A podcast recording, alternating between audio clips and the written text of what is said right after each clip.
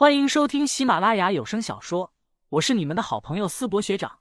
这一期我们收听的的是恐怖悬疑小说，书名《守夜人》，作者乌九，播音思博学长。第五章钱包。安潇潇盯着正坐在审讯椅上，一脸迷茫的林旭，确定了，这就是昨天开网络直播的那个家伙。昨天安潇潇闲着无聊，恰巧看到了有一个凶宅直播，便点了进去。俗话说，外行看热闹，内行看门道。就在直播间的观众还在讨论昨天林旭的除灵视频到底是真是假的时候，安潇潇却被林旭的表现给惊讶到了。那可是一只恶鬼啊！虽然安潇潇自认为自己也能够将其铲除，但这家伙根本没有施咒，更没有布置道坛，就两巴掌将那只恶鬼给拍死了。变态！林旭也愣了一下，虽然自己偶尔看看特殊网站。但远远够不上变态的程度吧？他忍不住开口问：“美女，好像我们是第一次见吧？”安潇潇则惊奇的围着他转了一圈，咬了一口手上的包子。“你昨天的直播我看了，两巴掌就把那只鬼给拍死了，是怎么办到的？你都不需要施咒吗？”说着，安潇潇还将手机拿出来，翻出上面的一段视频。视频中，林旭从外面冲进来后，左手在右手画了一下。就一巴掌拍向那只恶鬼，我不是施咒了吗？哪有？安潇潇重新回放了一遍，终于看到林旭的确在右手画咒了，但他为什么这么快？两秒时间都不到就好了，这也太快了吧！一旁的刘正明警官咳嗽了一声，打断了二人的谈话，上前一步说道：“安姑娘，咱们还是先谈正事吧。这是他昨天布下的法阵和昨天那位老太太死亡的视频。”安潇潇认真的看着这两个视频，她边吃着可口的早餐，边认真的盯着视频中血淋淋的场面，丝毫没有影响到她的胃口。看完了，不是他做的。安潇潇摇头起来，说道：“他布下的是道家超度亡魂的法阵，不是什么阴邪法门。这是瓶内的老太太招惹到了邪祟，你仔细看看她在车祸现场的视频，她干了什么？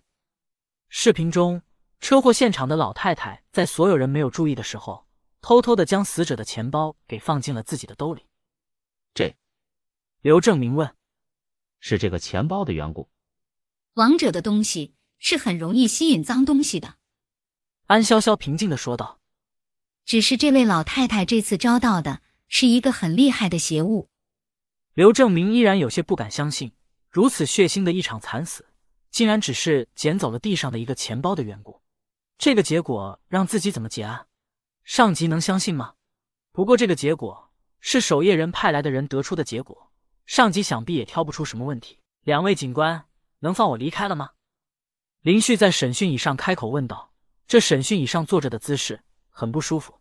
刘正明只顾着思考案件了，赶紧道歉：“不好意思，你当时出现在了现场，所以才将你当做了嫌疑人。小周，赶紧放人。”打开手铐。林旭揉了揉有些发酸的手腕，跟随在周警官身后，准备离开审讯室。等等，里面传来安潇潇的声音。他好奇的伸出手：“你好，我叫安潇潇，是守夜人的预备成员。”守夜人，林旭是第一次听到这三个字，他也伸出手：“我叫林旭，来自白云观。”白云观，安潇潇印象中好像并没有一个厉害门派叫做白云观啊。案子已经查清楚了，刘正明也送着二人往外面走去。不过安潇潇却对林旭颇有兴趣。林旭，你画咒那么快，有什么特殊的技巧吗？太快了，手不会抽筋吗？我很快吗？当然。林旭倒从来没有感觉过自己画咒的速度，从小都是这样练的。二人闲聊着，很快来到了警局门外。我还有事，就先走了。下次见面，请你吃东西。安潇潇说道：“过几天见。”说完，便跑到路边招了一辆出租车，便离开了。林旭站在原地，有些奇怪：“过几天见，什么意思？”九月十号清晨，上港大学迎来了开学，可谓热闹非凡。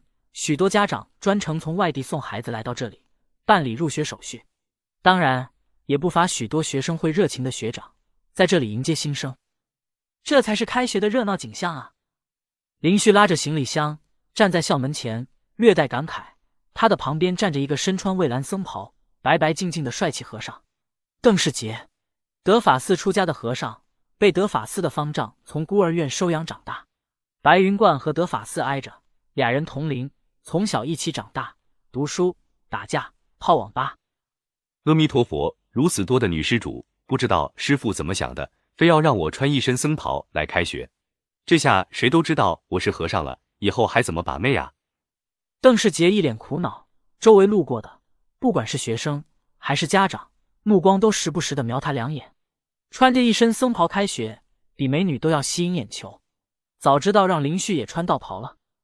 别抱怨了，还把妹，佛祖要知道了，不把你这妖和尚给收了。林旭笑道。二人走进学校，很快便有热情的学长过来，在诧异了一下邓世杰的和尚身份后，便引着二人往新生报道处走去。路上，这位学长也介绍着上港大学的各项历史，以及他们新生一些需要注意的事项。咱们学校一般是十一点断电断网，你们应该是在五号住宿楼，那里的老师管得比较严。学长正给他们介绍着注意事项，林旭和邓世杰忽然就看到不远处。竟然围了不少人。学长，前面这是怎么回事呢？邓世杰笑眯眯的问道，顺手还递了一根烟。学长接过烟，笑道：“嗨，就是一个新生美女，围着她的那十几个人，都是学校社团的老油条，都想拉她进自己社团。”美女？邓世杰微微皱眉，说道：“光天化日，这么多大男人围着一个女孩，像什么话？老林，走，咱们也去看看。”带路的学长见了，微微一笑，说道：“那你们看完美女，再往前面走一百米，左拐就到新生报道处了。我还有事。”“好嘞，麻烦学长了。”待学长离开，邓世杰急不可耐的跑了过去，林旭则在后面慢吞吞的跟了过去。从小和这家伙一起长大，还能不知道他的德行？安学妹，有兴趣加入我们跆拳道社吗？我们钢琴社很不错的。安潇潇此时穿着一件淡红色的长裙，拉着粉红色的行李箱，手里还拿着零食吃着。他一边往前面走着，一边婉拒：“不好意思，我暂时不加入社团。”突然，他发现围着他的人里面还有各色咪咪的光头和尚，以及林旭。